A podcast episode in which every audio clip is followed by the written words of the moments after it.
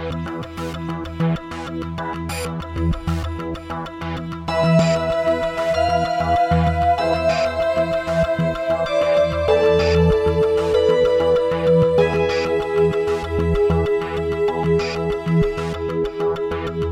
gang, welcome to episode 152 of the No Proscenium podcast, the voice of everything immersive, brought to you by Meow Wolf.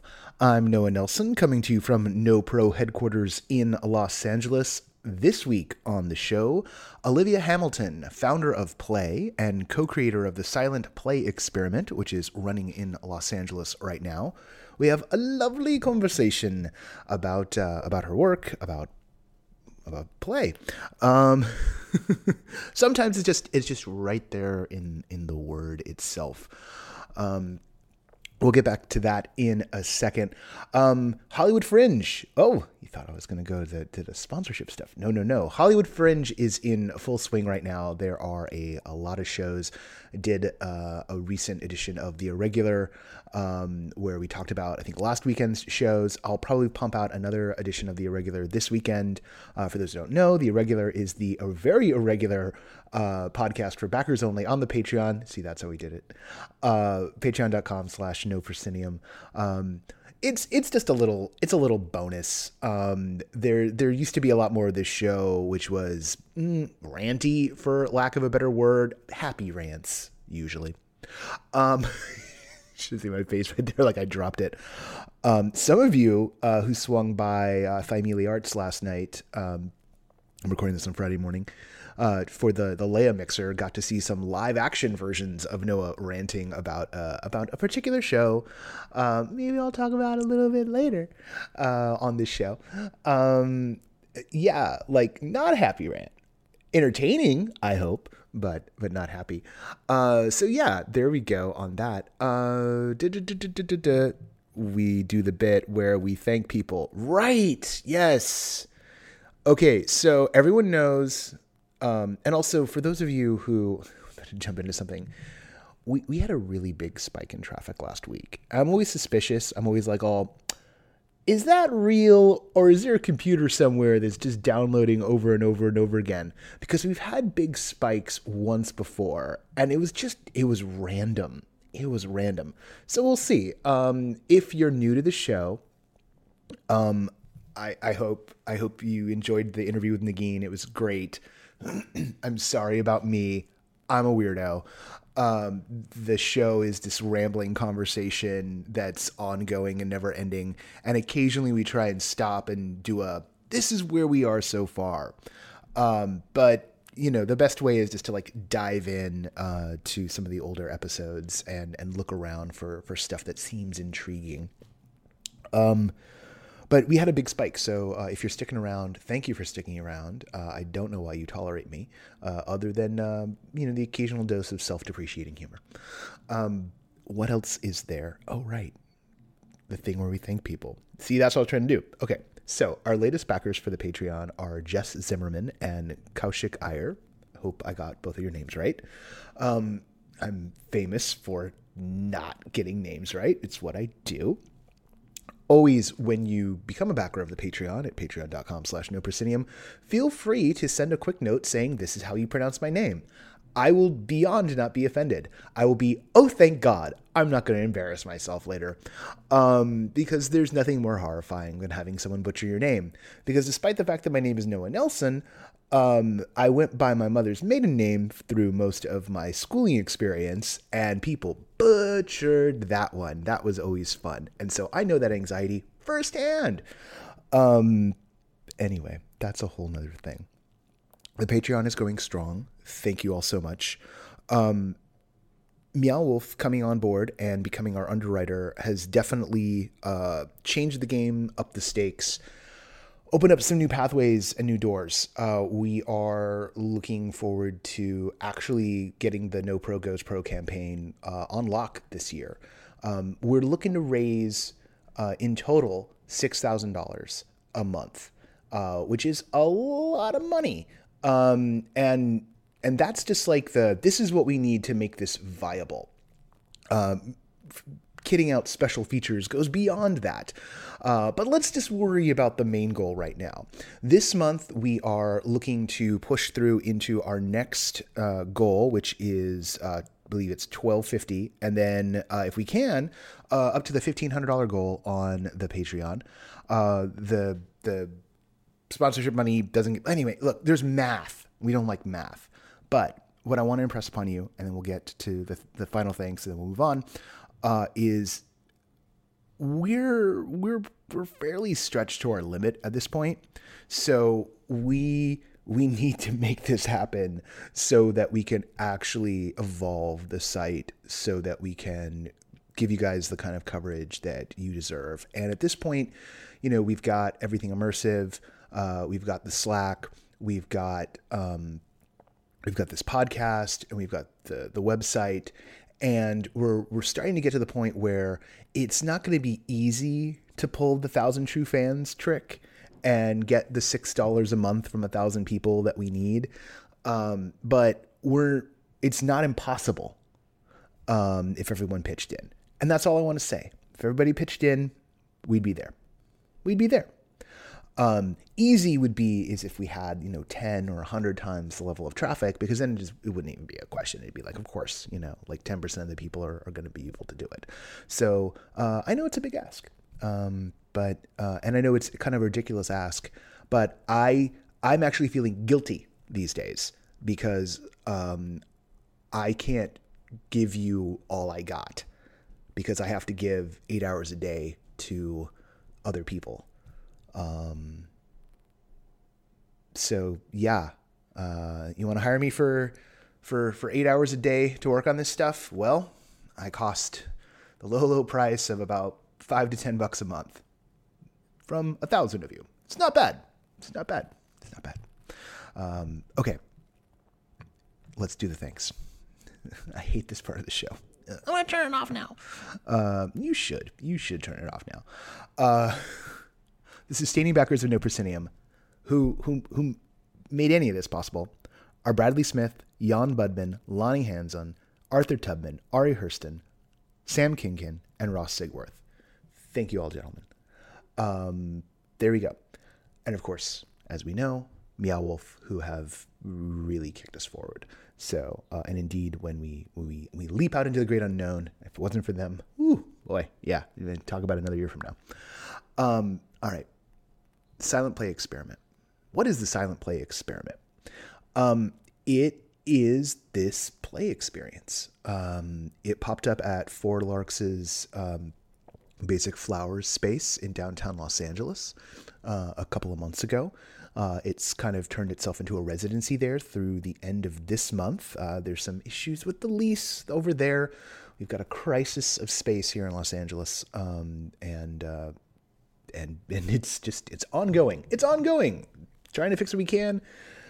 We're up against some really old rules. Um, for instance, uh, as it turns out, you know, you need parking for anything in this town, and uh, even when it makes no sense whatsoever. But let's not get into that. Um, what was fascinating for me about going to Silent Play Experiment was just the the the ease with which it was able they were able to get us to just drop our adult everyday selves and get back down into a sense of play um it's there's a there's a kind of a, a, a, a I'm trying to find the right words here. I want I want to say yoga. I want to say a mantra. I want to say you know, I almost want to say like spiritual. There's something primal about play.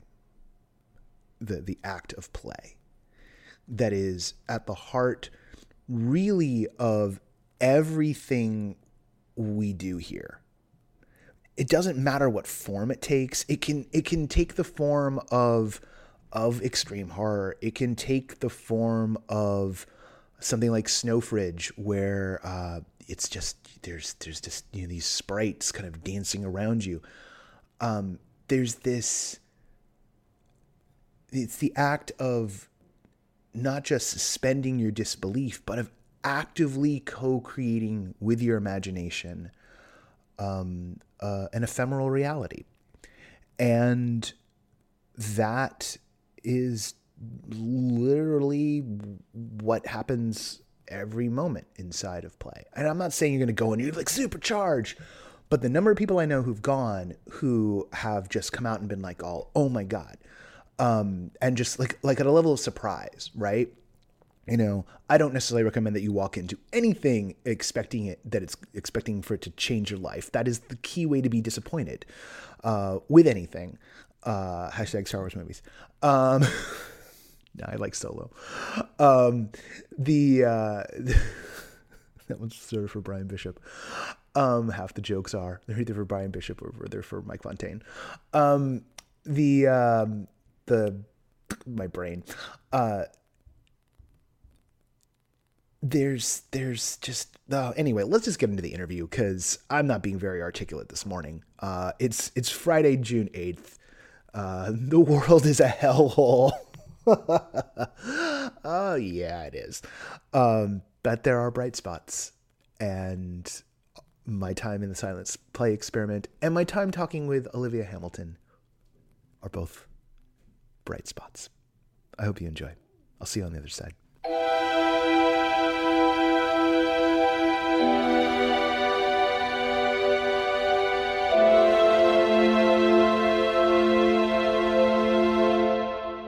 Okay, so we always just sort of stumble into this. So we haven't started yet, but oh, we start now. so Olivia, um, Wait, can I ask one quick question? yeah, sure. Like, do you edit it or like this should? is just- so it's gonna be okay, cool. yeah. So I won't be like, oh, can I say it again? Yeah, cool, got it.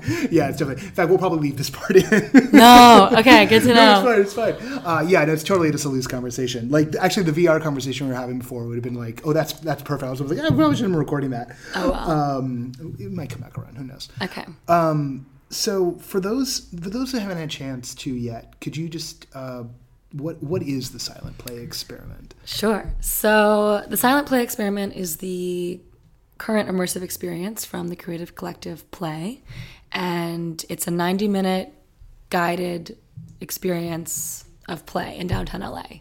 So you walk in, you take off your shoes, you don't speak, and for 90 minutes you go on a journey where you sort of get progressively more and more open and playful, essentially with a group of strangers. Now, how long have you guys? Because play's been around before this particular. How long have Yes. you guys been playing around with play? Oh, good question. And I love that you say playing around with play because that's what all art is. Um, five years.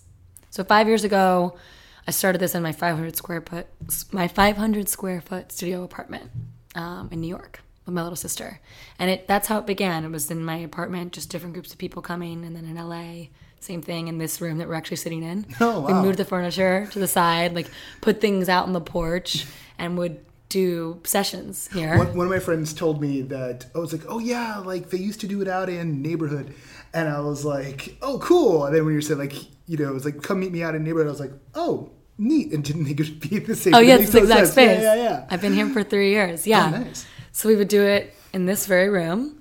And then my neighbors complained because there was a lot of stomping. and so then we started doing it in Santa Monica Yoga because I was working with uh, Julian Walker, who's an ecstatic dance facilitator. Um, he kind of taught me the ropes of movement facilitation. Oh, cool. So we, he's a teacher at Santa Monica Yoga. So we did it there. And then just started kind of playing with location. Did it um, in Topanga. I kind of rented an Airbnb that had a teepee and a big outdoor space and did one there. And then people started offering up their residences. We did one for uh, the Animal Hope and Wellness Foundation called Play for Pups at a residence in Studio City. Um, and did another one in Topanga, one in Hollywood in this room with mirrors. Like we just kind of, I like doing it in different spaces because, as you know from all sorts of immersive experiences, like it's a it's a mix of what the idea you had in your head and then also what space you have to work with. Yeah. And it kind of fosters, I think, some of the creation to move to different spaces. So yeah, we're all over the place. Yeah, no, the, the site responsive part of the work as a whole is is such a big thing, and I think people sometimes lose sight of that. Yeah. Like, you know, it- we're always in conversation with the space around us, whether we realize it or not. Right. And when we can make that part of the art, it gets it just it just unlocks new things. You know, it gives you ideas you wouldn't have otherwise. Mm-hmm. Totally. It gets you out of out of out of when when every that, as someone who's done a lot of theater and studied theater, the the idea that we weren't going to be bound by, you know, a you know, three quarter thrust black box or a proscenium stage or even theater in the round and always just like you know we're going to build our magic circle and we're but we're limited to you know where the footlights are Right. the idea we can oh, we can break out entirely from that is very exciting. And Yeah. even when the work, even when like a, a I saw a show last night that like was very frustrating in a lot of ways, but it was blowing some people away because they had never been to anything where there was a bunch of traversal before. And so even though I saw like all the flaws in, in the piece, they were just like, oh, like this was amazing. And I was like, oh, wait do you see some stuff that like knows what it's doing. Um, because that that's that thing is like, you know, we're not, we're often not aware of the fact that we're in conversation with the space around Yeah. us and the work can orient us. How did you get into the idea of of play as a as a as a lack of a word as a discipline? Yeah. Right. So I am an ex business person. I used to work at McKinsey. I was a consultant. And I quit to pursue acting. And so play I think of as, as kind of like the marriage of those two worlds. And it came out of my transition actually from business into the arts. So I, um, yeah, I when I was when I was doing, you know, business stuff in New York, I was not really happy, and my best friend said, "Do this book, The Artist Way." Um, have you heard of The Artist Way? Yeah, one of my friends is doing it right now. so- Amazing. Yeah. I've done it three times. Highly recommend it. Um, and I just basically was writing about acting a lot. It was a childhood passion that I did all through high school, but then for whatever reason, you know, didn't pursue. Probably because it was risky. Um, It is highly impractical. it is true. So, exactly. yeah. So um, I have a theater degree. It has not got Yeah. that much use Yeah. until now. Until now. So exactly. Yeah. Well, I'm a big. I love that. I mean, just to to sidetrack a bit, I love that Steve Jobs quote where he talks about how you can't connect the dots looking forward, but you can looking backwards. Yeah. So. I didn't know, you know, that play that that going into acting, which I'm still doing, was going to kind of bring me to play, um, and I couldn't have imagined that. But I definitely believe if you kind of follow your gut and you're going for what you're into in the moment, then, as Steve Jobs says, the dots will connect. yeah. Um, so basically, yeah. So I quit. It was between acting. I was. Um, it was a huge transition to go from a world where I was managing a team and I had to be really buttoned up and almost like a non-human, you know, to a world where it was like, how can we break you apart and access all parts of your, your humanity and get and basically like what you do in acting classes, you remember probably from theater school, is a lot of play, and yeah. it's like there's pieces of it that are technical, like, you know, let's look at camera angles and this, but most, like 90%, I think, of what we did at the school I went to um, was just like exercising our creative muscles and and our play muscles. Yeah. So then I had the realization because uh, because I was growing so much as a human from that. Like I was becoming more playful, and my relationships were, you know, getting deeper and better. I was just changing. My little sister, who had moved in with me to make the rent when I quit, we she was like, "You're a different person." Like, and the two of us had the idea, like, let's do this. You know, let's do an acting experience type effect, but for non-actors. You know, let's create Yeah. something that can give that to people who are not going to go become a professional actor, but you know, can benefit from stretching those muscles and expanding in that way. it's it was so nice to get back into those modes and every time like there's been some we've done some workshops of late the past couple of years and every time i'm back in in one of those scenarios just reconnecting with that part of myself reconnecting with the immediacy of creation and just the ephemeral nature of it you know Yeah. you, you make something you let it go you had the moment Right. and you know there was a little bit of connection um, and then it's and then it's gone and and and just knowing that that that power that generative power is always just Always there. a second away Right. Well, I mean, you're lucky because you obviously had training in that and you were aware you even had it. I find a lot of people who come to play are like, I didn't even realize I could do that. yeah. Like their whole their whole sense of self they say like we often i mean we all do this even i do this. I, I told myself like i'm not an artist. I am a this. I am not someone who dances in public. I just don't do that. Like how often do people say things like that? You know like that's not me. That's whatever. And like the self is so fluid i think. And so what i like what, what i love about play is people who come and they're like i'm so i can do these things i didn't realize i could do like i'm i'm um that like you were saying that's like my fingertips that ability to kind of create and is actually there i didn't even know Yeah. Well, we're a lot more we're a lot more expansive than we Than we realize. Than we realize. Yeah, you know. totally. Um, and it's it's funny because like we're. God, what was it? Oh man, this, there was something something over the weekend. Oh, you know what it was? I'm gonna oh, I'm gonna cheese. Everyone knows that I cheese on this show.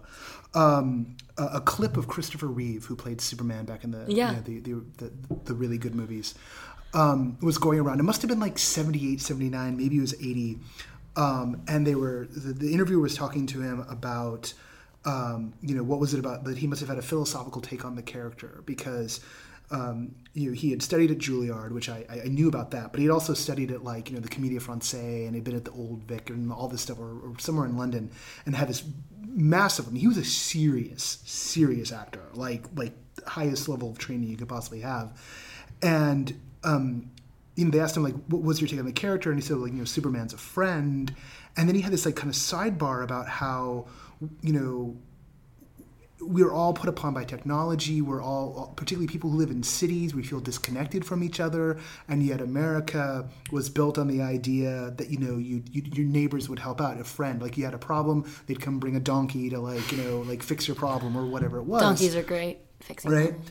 and and and that that fundamental you know sense of connection but that particularly in cities we're all kind of like closed off and not Right. willing to like connect with each other and I, i'm always thinking about you know life in cities and how we don't know who our neighbors are and this is not something that's been you know, this this is something that's maybe like what you know, a couple hundred years old. I mean, I guess the city has been before that, but like this real sense of alienation that we have, and Yeah. we're kind of aware of our alienation as a culture, and we don't seem to be willing to do anything about it. Right. And yet, we get into these scenarios of you know escape rooms or what you've built or or even even for folks I can see like at a selfie museum, you know, where like maybe like there's something that they didn't know they they get to interact with, and like for just that brief second, they open back up and they get back to being kids. Yeah. And that kind of openness that you have, you know, before puberty sets in and, and all the stakes get really high, right? Um start self-editing and everything yeah Yeah. yeah how how how many of these have you done now? And then I want to talk specifically about the the silent one for a second too. But like, oh my gosh i should calculate i've probably done like 30 or 40 unique experiences and then of the silent play experiment let's think we did 6 12 like 30ish thirty. Wow. Okay. of them probably yeah So what what um do do people come back like how you kind of have like you know repeat customers people coming back and visiting or is it something where people like are often telling their friends and getting their friends to come and So with play in general, Yeah. it's weird. I, I find that almost when we, we used to do them like every month, basically, just sort of more simple things in different yoga studios around town, like I was mentioning, or different spaces. And in those cases, it was typically like half returning, half new. Hmm. Almost every time, I would be like, "Who's new?" and it would be about half returning, half new.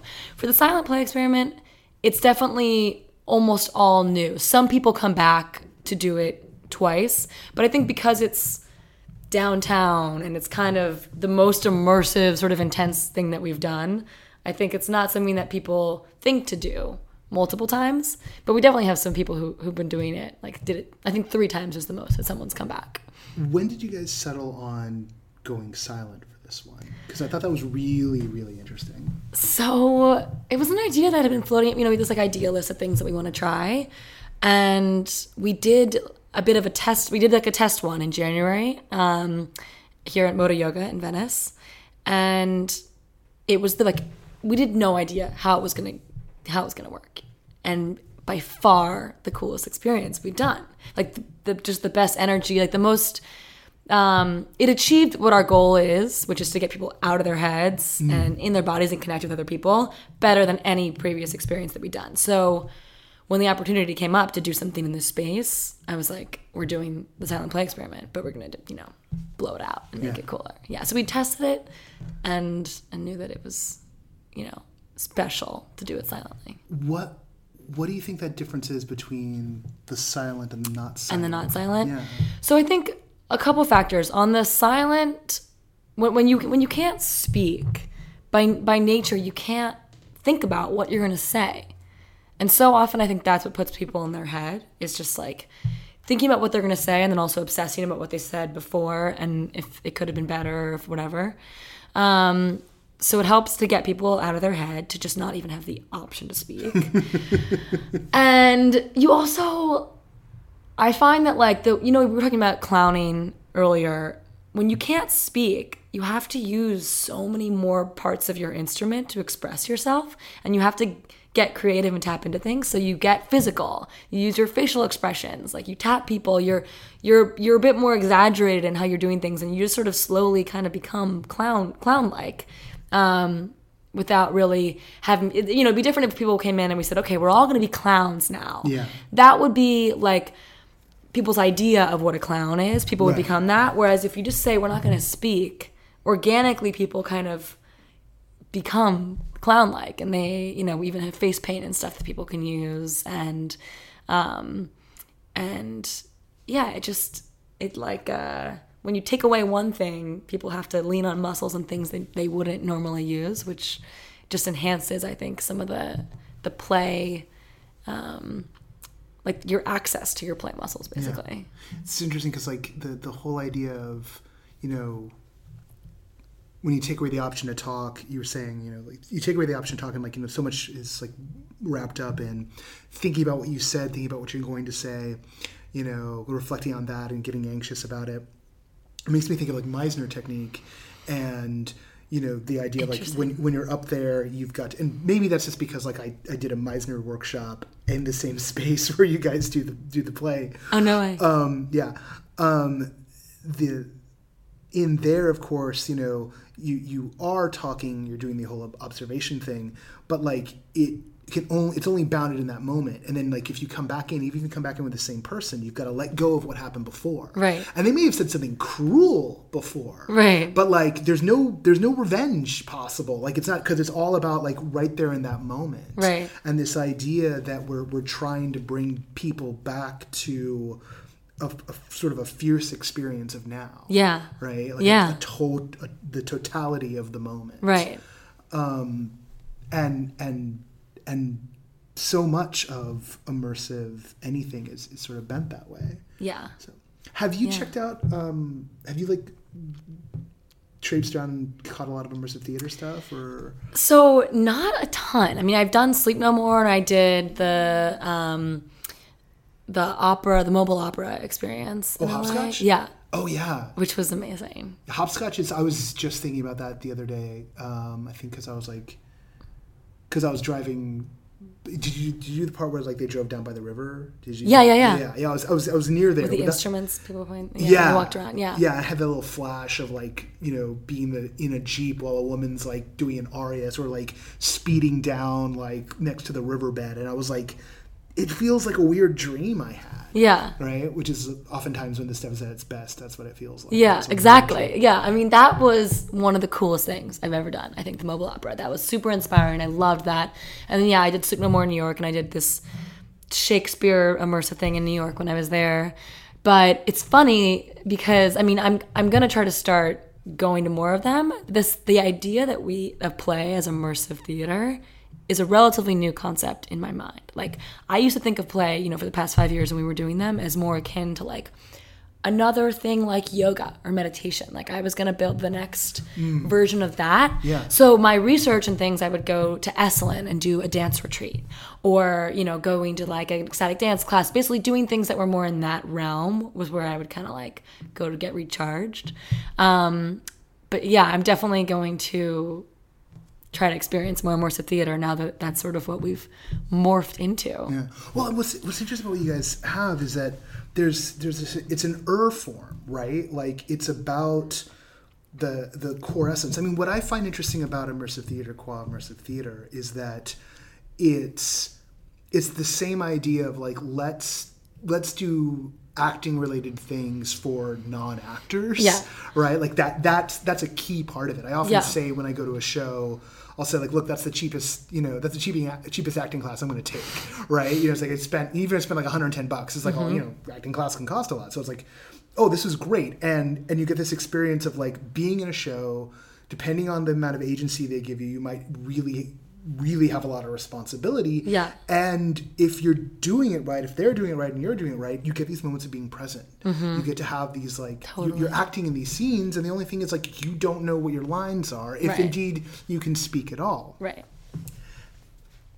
Y'all's thing is like just like the pure, just like stripped down version of that, right? It's like let's just get down to what's what is the core essence. It's like we're, we're playing, we're creating little moments. Yeah. you know, we're, we're giving we're giving people the means to which I think what I find interesting about what you do is like you know you start off kind of kind of open form and then you move people through The exercises. yeah. So like why what what's So the, the yeah, there? the genesis of that essentially was like people arrive at different times. Mm. So we were like, when all with all of our experiences that we've done, we always have some sort of arrival activity to help people drop in. So if it was in a yoga studio, we'd have paper on the floor and you'd be coloring for the first, you know, 15 minutes while everyone's getting there.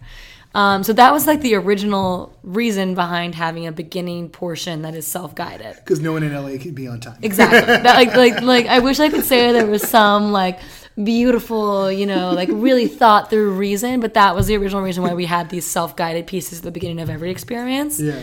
And um, with the silent play experiment, we just because we had so much space, you know, originally it was just going to be you paint on the walls when you arrive, and then when we got in there, the guys had that refrigerator, and we were like, oh, we we just kind of kept at like we kept making it this whole thing until it got to the point where originally we were going to cut it off after 30 minutes but we found that people wanted to live in it a little longer so we because we kept adding things to it too like it's definitely different from when you came you came really early Yeah, yeah. but we've enhanced the wall it was like bare when I came. yeah, yeah, Well, we do paint it over it white, so it's it's it's white after every weekend. But basically, um, it you know it just we just realized that like uh, people actually sometimes it's their that's their favorite part of the experience when they get to just self guide Yeah. and create those moments, like you said, because that's the part of the experience where the audience has full authorship. Like everything that you experience, you create, or someone invites you to create.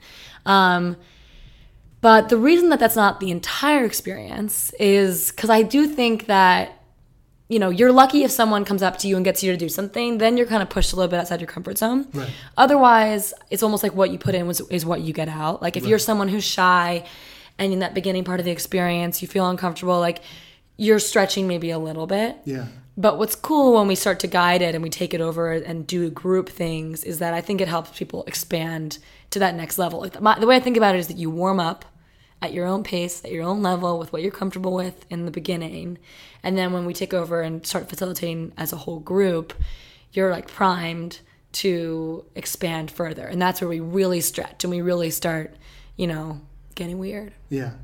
No, I know my own experience of it was like I was I was being because I'm an ambivert. I was having a particularly introverted week, uh, but I still managed to find like Is an ambivert like someone who goes back and forth? yeah, yep, I've yeah. never heard that. I'm an ambivert. I think a lot of actors or people who are drawn to acting training are Yeah. because if you if you think about it, That's true. if you think about it and and it's it's all about how okay sometimes i want a lot of attention Right. and sometimes i need the social to like fuel me and then other times it's like no no no no i need to take off the mask entirely and go read a book and like i need no one to talk to me for a while and Right. recharge the batteries that way but like yeah like i always had the, the extrovert someone did a great job sometime they explained like extroverts it's like it's a, or introverts is about what charges you right, Right. like an introvert yeah. gets charged off doing solo stuff an extrovert gets charged if you're around people. And I'm like, but both. What's both, both? yeah. And that's that. The te- I guess the technical term for it is ambivert. Okay. Um, so you're an ambivert so and you're I'm having an introverted week. I was having an introverted week, and so, but even then, like, I still, I, I I did thoroughly enjoy. Like I found a boomerang because you like squirrel toys and whatnot around. And the only thing that was the one thing about the boomerang was it was slightly frustrating. Was like I knew you couldn't actually throw it in that space, but I was just like, oh, I've got a boomerang. Um, and so I walked around with it on my head for a while. I saw that. There's a picture of you. Yeah, there's a picture of me like meditating with a boomerang on my head. And I just I was like, okay, I'm just going to be the weird kid in the corner. But I was very happy to inhabit the space of being the weird kid in the corner. Yeah. And then when you guys started like pulling everyone together, um, you know, it, it was it was funny. It was just like somehow we just like shifted into being comfortable. Yeah. You know? And that was not something I was entirely expecting. Yeah. Like I think that's like some some alchemy of, you know, what you're what you as a facilitation team are doing. You know, there's there's there's an art to this stuff that's. It's kind of it's it, I don't know. I mean, some of it can definitely be taught. Some of it's talent. Right. You know, it's it's Some funny. of it's test and learn. Like it's you know it's a lot. Like I do think that like af like after doing it for five years and doing so many different ones that Mm. there's a piece of the experience creation that's just like it's kind of like with anything with like writing or whatever like you learn the grammar and then you know it and then it's in you and you're not thinking about it but you're like no that can't go after this sequence because people will be going in this you know like you just kind of have a sense of like how to build people into wherever you're intending to get them to go See, that's the other thing that connects what you're doing to immersive because it's it's experience design. Yeah. And it's driven by where like what you just said is like a, is it er experience design. It's like no you can't do this after this because of where the audience's energy is going, where Right. where where their mindset's going to be. Right. And that's something that a lot of people who are, who start off making immersive, like they'll get that wrong. Yeah. Right. Like they they'll be thinking about, well, I'm telling this story, Right. and I want them to be in this space, or I, or this has to come because the characters have to do. Often it's just like the story goes this way, the characters have to do that. Right. This is what has to happen now, and it's like the audience is not going to be in that emotional space, Right. Right. Or, or like I think about, I'll think about say like um, um, like movie structure and like even when sometimes like something like a Chris Nolan movie can feel like it doesn't have like a three act structure to it. It feels like it has like a ninety act structure or whatever.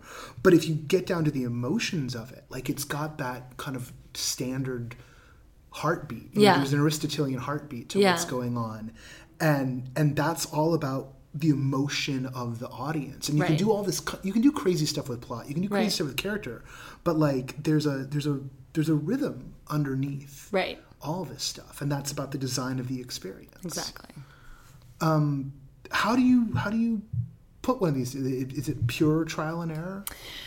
Ooh, like how do you like conceive a play Yeah. experience? Yeah, because you knew you knew you wanted to play around with the silent. Yeah. and Like, how did we come it. up? Yeah, it's a really good question. So how did we come up with like what what were the things we were going to do in different pieces? Yeah, Um, this I would say is like the most painful part of the process. Like the taking an idea and then being like it's because it is it's like putting puzzle pieces together and it's like it's like making drafts like you kind of hate the drafts until you love it you know what i mean um but i mean like so for the silent play thing like I- the way we started so kyle like um who is sort of my collaborator on conceiving these at this point you know we, what we would do is like one of us will basically flesh out like here's a bad version of this. So i think i took the silent play experiment i kind of just fleshed out okay this is the first thing people do then this or whatever.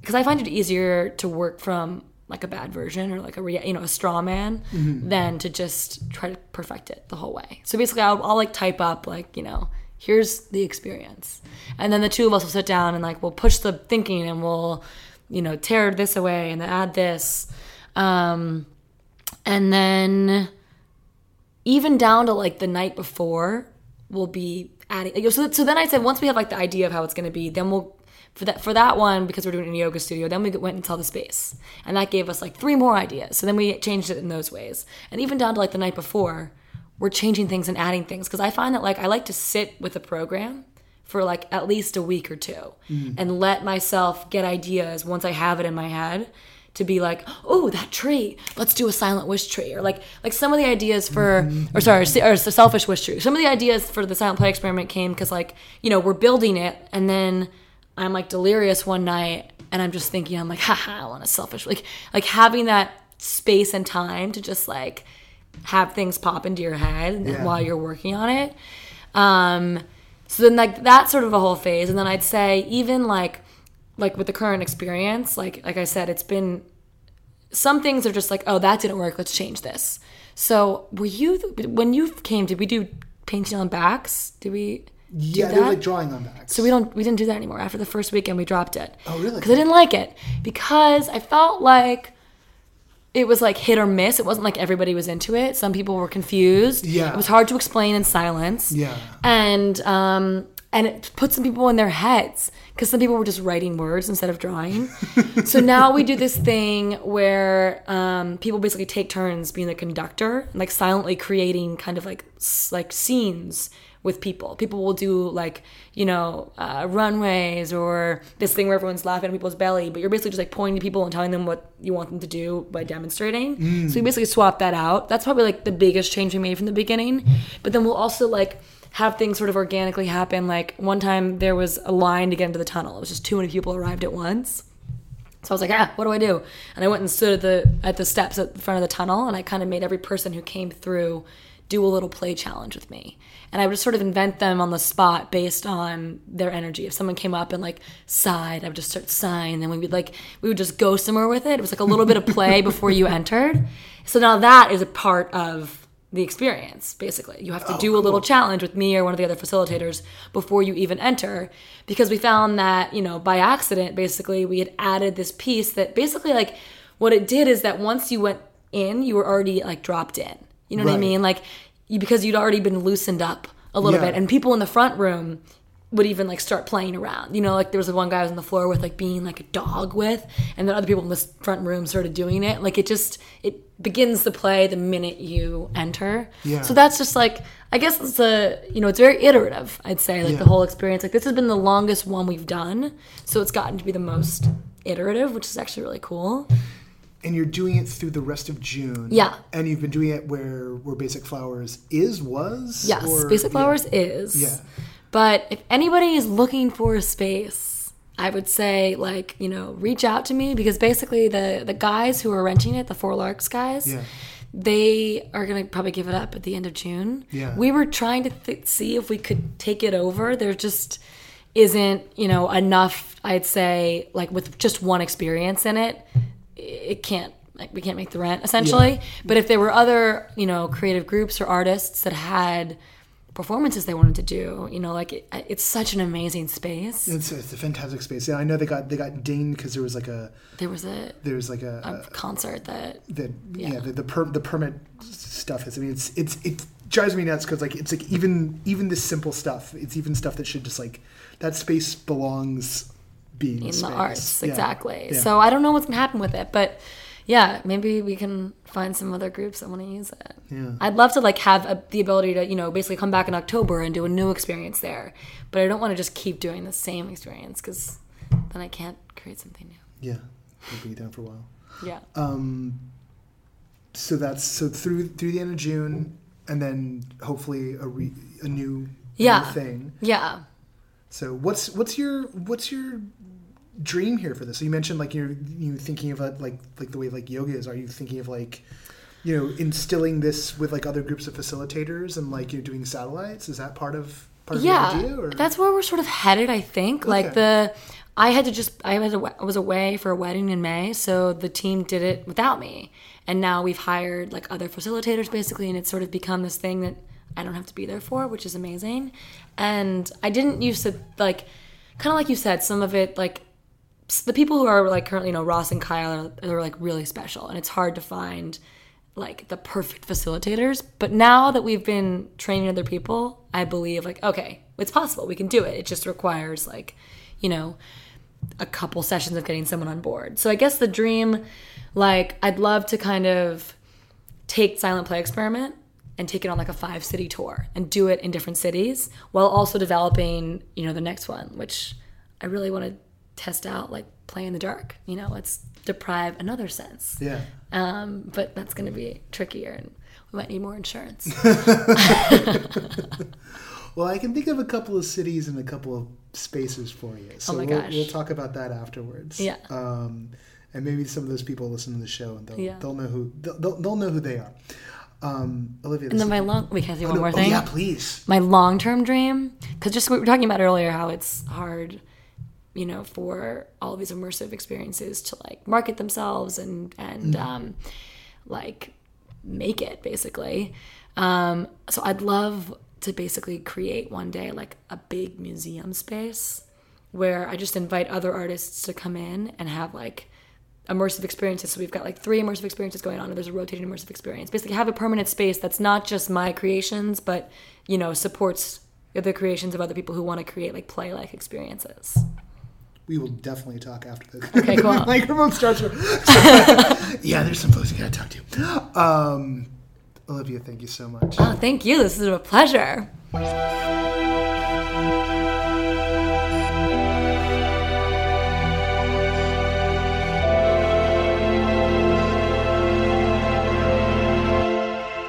Once again, I want to thank our guest, Olivia Hamilton of Play, for being our guest on the show. You can find them at make life play.com. And just just in case you missed it during the, the interview itself, uh, the, her co creators on the Silent Play experiment are Kyle Kaminsky and Ross Weingarten. Just wanted to make sure I got that in. Something that we recorded as part of the, the, the preamble to the show. And I just wanted to make sure that that got stated for the record. Hi, how's it going? Um, I'm gonna I'm gonna take a detour from the usual today, uh, and uh, I realized after I recorded that very strange opening that I probably needed to. Um, so this is I'm recording this on Friday, June eighth, and um, I, I'm I do something terrible every morning. Is that I check social media while I'm still in bed. I'm a news junkie. I'm also a newsman. Uh, it's part of my job. Um, I probably shouldn't do that. It's a very bad idea.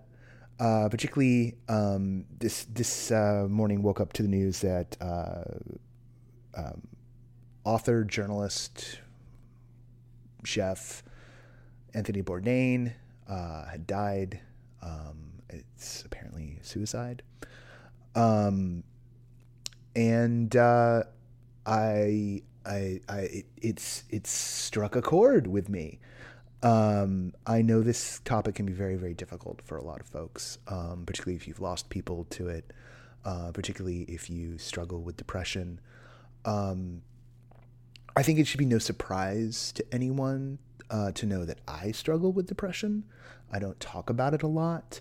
Um, I'm. I mentioned. Uh, I can't remember if it, was in the interview or if it was. I think it was before the interview. Olivia and I were talking, and I talked about how I'm an ambivert. I Don't know if you would. It, some of you might not know what an ambivert is, and I, if I did it in the interview itself, I am sorry because, oh boy, I'm repeating.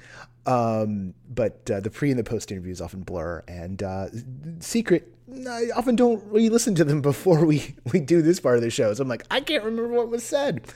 Uh, but essentially, you know, you take your extrovert, you take your introvert, and you mix them together to make a less effective human being, and you get an ambivert. No, uh, but yes, um, but sometimes no. Um, sometimes it's very useful if you're if you're self-aware enough to know it's like, oh, I need to be extroverted, and like, oh, I need to be introverted, and then you're able to charge up from both both things, right? Um, and um, and it's it's something uh, you know I don't always have full control over. Um, and I uh, I know that there's a lot of folks out there who have the same thing. And I just on a day like today, I find myself um, interestingly enough, I don't find myself sad because I think of how fierce of a warrior Anthony Bourdain was. And um, how brightly he burned and how many demons he, he wrestled with.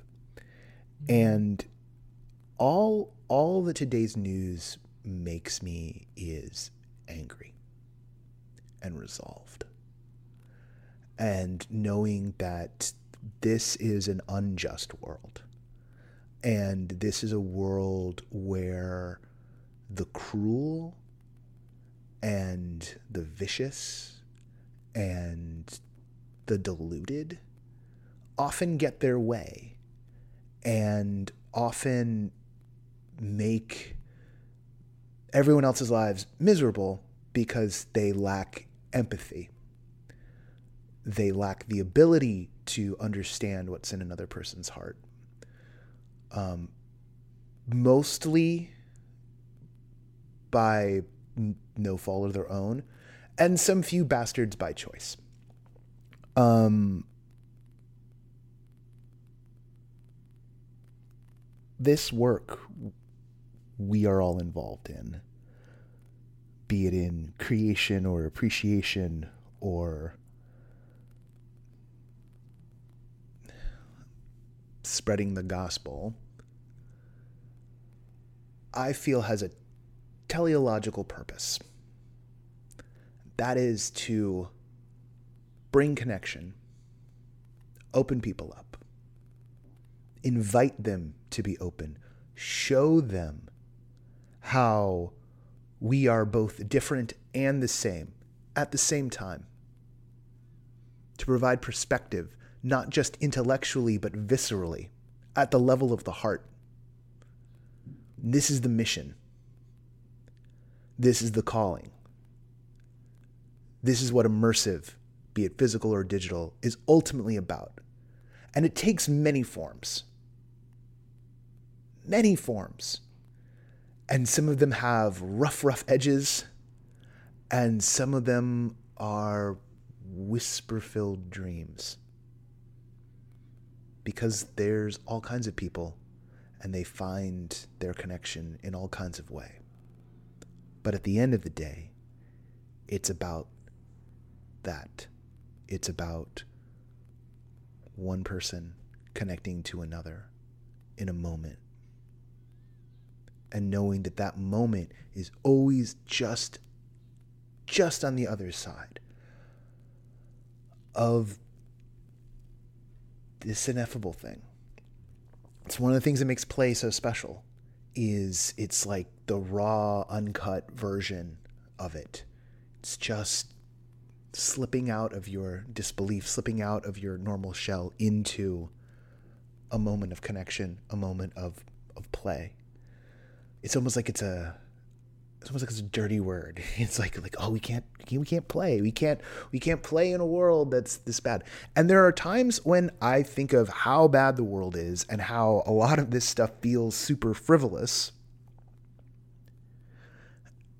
And then I remember that this is us practicing our values. And not just practicing like like I'm practicing to get them better, but like, you know, imprinting them into the world.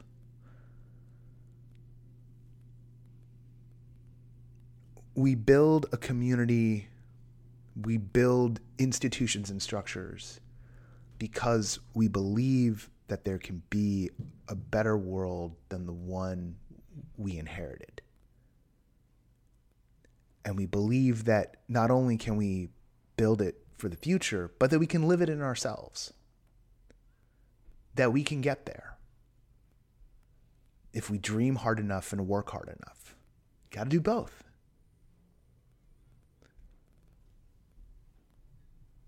And so today, on a day when a fair number of people are mourning a celebrity, and when a lot of people are remembering what it is that haunts them every day,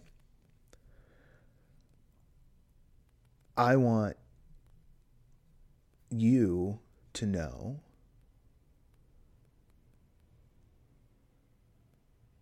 that there's a whole bunch of us out here and we're fighting to make this a better world. And some of our instruments are absurd, and some of our instruments are very precise. and every moment of attention you've given us to fight this fight and build this world, we are very grateful for. So I hope that was coherent um, because the world isn't very coherent these days. Um, and I was going to go off about a fringe show, but I'll save that for the irregular. Um, And I just want all of you to be good to each other this weekend and always, whenever humanly possible. Remember, everyone you see is struggling with something. Everyone. Especially the terrible people. they got it the worst. After all, they have to live with themselves. Mm. Okay. Um, all I can think of is that that was both cruel and kind all at the same time. Um, all right, gang. Um, you know that thing I say about how if you you want me to be able to do this sort of thing full time, and I don't mean that. I mean like work on NoPro. Well, it's that time of the day where I have to go work in the salt mines. So, uh, gonna go do that now. Um, I hope you all. Uh, I hope you all have an excellent, excellent, excellent weekend. If you're in Los Angeles, I hope you are enjoying the Hollywood Fringe, uh, and you find some surprising delights. Uh, we'll be updating the Fringe Diary as we go and see more shows. And yeah, that's it. Um, that's the show this time. Let's do the credits. The music for No Proscenium, as always, is by Chris Porter of the Speakeasy Society. The sustaining backers of No Proscenium are Bradley Smith, Jan Budman, Lonnie Hansen, Arthur Tubman, Ari Hurston, Sam Kinkin, and Ross Sigworth. Sometimes it sounds like I'm taking a side, just there's a lot of names. It's like, no, I'm not, I'm not no judgments on anyone. Just, I can't get it through in one breath. It used to be three people. These are the problems I'm glad to have. And of course, no pro. I'm sure they're rethinking it now. Uh, no Proscenium is brought to you by the very fine people at Meow Wolf. I'm Noah Nelson. Until next time, I'll see you at the show.